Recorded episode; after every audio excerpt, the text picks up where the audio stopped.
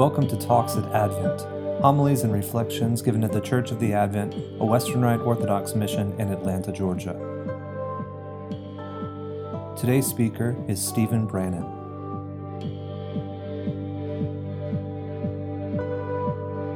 Our collect for today says, Grant, we beseech thee, Almighty God, that we who for our evil deeds do worthily deserve to be punished, by the comfort of thy grace may be mercifully received. This is an exceptional time,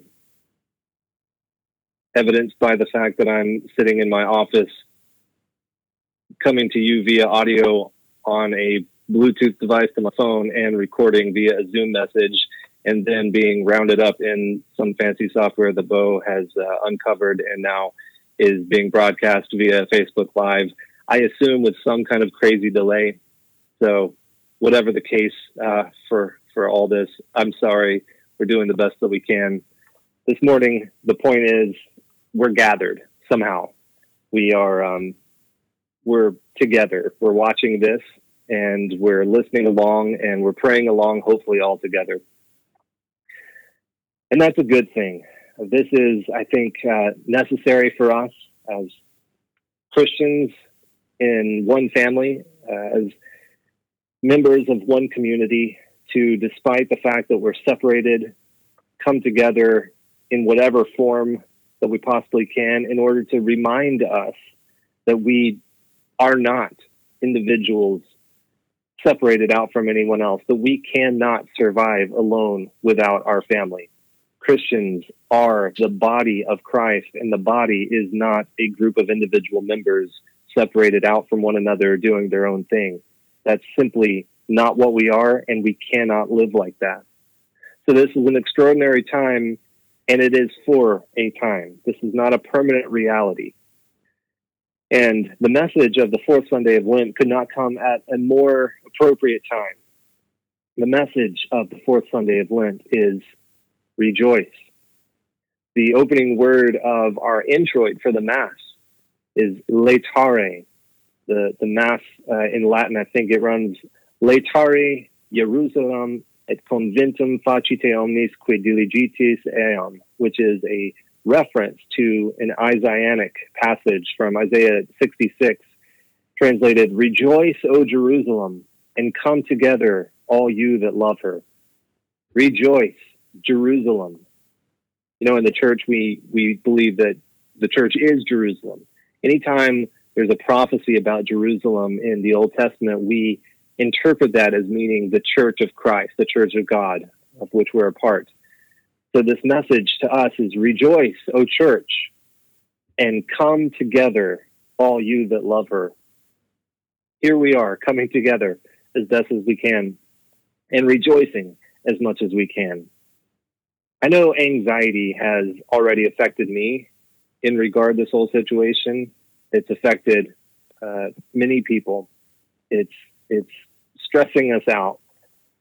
Not necessarily all of us, because our lives have been drastically affected in any real, meaningful way.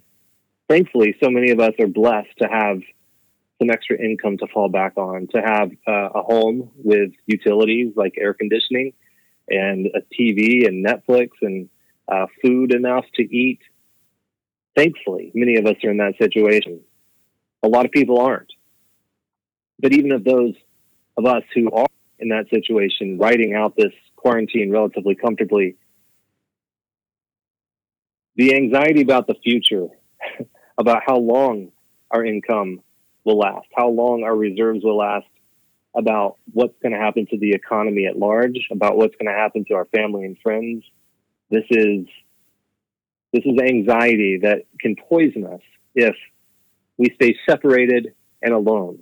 But if we come together, we're reminded that regardless of what happens in our small economy, our small household, we can avail ourselves to the broader household of the church. In our context, that means us, our family, those presumably who are watching right now, who presumably would be at our physical location, at our church, if we weren't uh, all, all, told to, to stay home for our own safety and for the safety of others. We can rely on each other. And I encourage every one of us, if we're experiencing anxiety or any other needs, more um, severe, physical, monetary, whatever, to reach out. Call me, call Deacon Bo, get in touch with us, gather. And on this Sunday, rejoice knowing that you can do that. In our introit, rejoice, church, come together, all you that love her. I hope that we do uh, have love rekindled in our heart for our church, for the church at large this Sunday as we um, are doing the best we can, poor creatures that we are with our silly technology. We're doing whatever we can. And that is a huge blessing. Our collect says that we are worthily deserving of punishment because of our sins. We are wicked creatures and do wicked things in our hearts, in our words, and in our actions. And all of us, hopefully, uh, that troubles our hearts, and, and we come before God and we repent and we say, I don't want to do that. I don't want to behave like that. I don't want to act like that. I don't want to have these thoughts. I don't want to say these words, and I don't want to do these actions. And when we repent and when we come to God, the collect finishes the comfort of His grace may mercifully relieve us in all of the things that we're suffering now. We go to God seeking the comfort of His grace so that we can be mercifully relieved. That's the entire theme of this Sunday. So, what does that have to do with our gospel passage that we just read? Well, Jesus is traveling and the word of his miracles, his recent healings have gotten out, and there's a massive crowd following him. And this is near the Passover, the scripture says.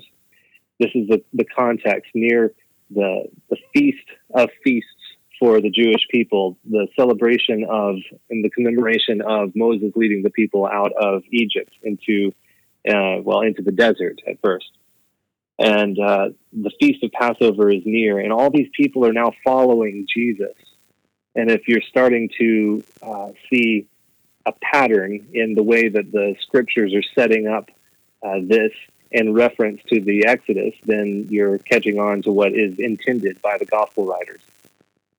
Moses was a prophet who led his people out of bondage and slavery. Jesus, at the end of this gospel passage, what does it say? Truly, this is the prophet who is to come into the world. The people realize that Jesus truly is the prophet who Moses, the original prophet, prophesied would come. Moses was the one who said there will be a prophet who will deliver his people, the prophet.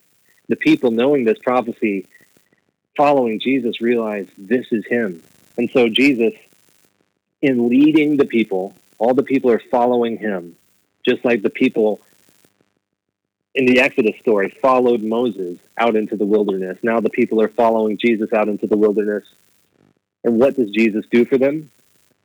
He provides for them miraculous food. Just like Moses, when the people were hungry in the desert, prayed to God, who provided for them miraculous food, manna from heaven.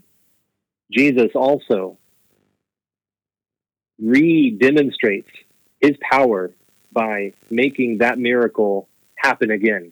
It's not manna from heaven, it's manna from the sustainer of heaven in this case. The God who sent the manna from heaven is now there in front of the people, delivering to them once again miraculous food to sustain them. And this this miracle conveys to us a sense of God's care and comfort the the themes of comfort and of God taking care of us run deep through this story. But this story is itself only a type of what Jesus truly meant to do for us. Jesus was demonstrating to the people not the fullness of what he had come to do, but a type of what he still was intending to do. In the feeding of the multitude in today's story, Jesus shows us a type, a, a small hint of what he intends for the completion, the culmination of his life when he says, It is accomplished on the cross. On the cross, the sacrifice of Christ is established and goes to the very roots of creation. And when he rises from the dead, again, at Passover, what is the context of Jesus' crucifixion and resurrection? Passover. So once again, Jesus leads us somewhere and then feeds us. So if Passover was the first type, and then Jesus' miracle at Passover time in our gospel story today is a second echoing of that, pointing towards something else. What is the final reality? The final reality is Jesus at Passover time leading his people to the cross. The cross is the crossing over point. When we pass over, we pass through death with Christ. Christ establishes on the cross the true meaning of passing through uh, the Red Sea. It's passing through death into what seems like a desert for a while, where he takes care of us, and then finally the passing over the River Jordan into the promised land. That's what Jesus is doing for his people at his crucifixion and resurrection. He passes over through death into the desert land and he frees the prisoners there and then leads them where? Across the Jordan into paradise. When he rises again, he rises as the finisher of all of his work. So, what Jesus does in this story, in leading the people out into the desert and then feeding them at Passover time, is a hint of what he does at, well, Easter, in this journey that we're going toward. We are following Christ to the cross. We are following that prophet, our Lord, through the desert now. And at this midway point, we stop and pause to remember, even though we aren't fully across the Jordan and into paradise yet, we have not, with Christ, completed that journey. Even though we have been, as Christians, put into the life of Christ through baptism, we do partake of his sacrifice through the sacraments. We haven't finished that with our own lives. But that's the journey that we're on. Our lives are following Christ through this. And thank God we do have manna in the desert. Christ gives us not bread from heaven, like the people of old in the Exodus story, not miraculously multiplied loaves and fishes, like in today's story, but miraculous bread, which is the vehicle of his own humanity and divinity. His joined flesh and divine nature meets us in the sacrament of his body and blood. That is what all of this story is about. Jesus' one sacrifice on the cross, completing our mission as human beings to be faithful to God. He then, after rising from the dead, establishes his church, his new Jerusalem, and gives its ministers the sacraments so that we can participate in his life, so that we can, in the middle of our desert journey of this life, rejoice. While wandering in the desert, he feeds us. He feeds us with his body and his blood, his very life. His life as a human, his life as God. Joined together, we partake not just of perfected humanity in Christ's body and blood, but also of his divinity we get to participate in his full life. That's what our Christian life is about. And that's why it is essential that we continue to gather because we are that body. We together join with Christ in order to live out his perfected humanity. Now, all of us as individual members, we get that wrong. We can go wrong. We can, we're susceptible to disease, we're susceptible to cancers. But He can heal us if we continue to imbibe the life which flows from the head down to the rest of the body. We have to stay connected. We have to continue eating and drinking the life of the head so that we as the body will continue to have that life and the power to act as his hands and his feet, as his body in the world to serve others in order to bring them into the body, in order that they too may be sustained with his life. That is why we are gathering together now so that we can rejoice. We will hopefully be able to join back together and commune as a body physically in physical proximity and oneness joining together hopefully soon. But even even if we are delayed in that god's mercy will tide us over. He will hold us over. He will sustain us in the desert. Trust in that. Trust in the comfort of his grace as our collect says. Trust that god will mercifully relieve us trust and reach out. Again, reach out to those who we depend on as our fellow members of this body. I know this is a difficult time. It's difficult for, for all of us in, in different degrees and, and in different ways. But we are not alone. You, sitting at home right now, are not alone. We love you. We share our love with you and we look for your love for us. That's the message of today. God is love. God takes care of us. In the name of the Father, and of the Son, and of the Holy Ghost. Amen. Talks at Advent Homilies and reflections given at the Church of the Advent, a Western Rite Orthodox mission in Atlanta, Georgia.